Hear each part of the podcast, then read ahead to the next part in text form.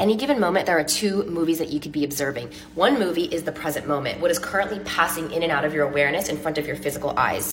The other movie that you could be tuned into or aware of is the movie that is being generated by your mind, i.e., thoughts and stories. Most of humanity is observing the second movie at all times. They're constantly living in a reality that is made up of illusions and stories happening in their head that are not even occurring in real life. Constantly living in your mind made movie is what causes anxiety and fear.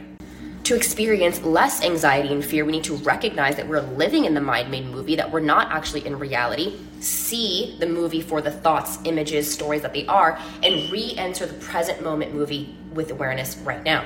Of course, the Ascended Masters, Eastern Mystics, they already knew you could use meditation to enter the present moment and be in the movie of your real life.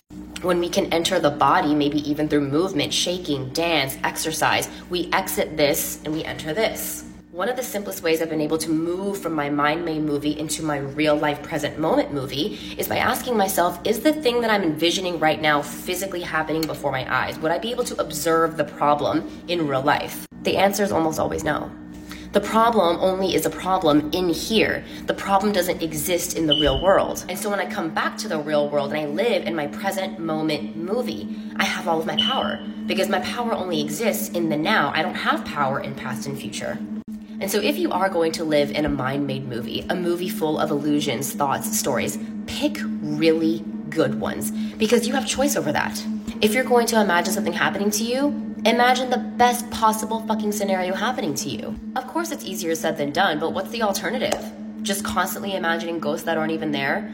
Living a horror movie in your mind when your real life is waiting for you right now to enter this juicy present moment. And I promise, once you finally make contact with true reality, not your mind made movie, your present moment movie, what's happening right now in front of your eyes, you will experience so much peace, so much choice, so much expansion, and you will finally realize that this earth, this form, is just a playground.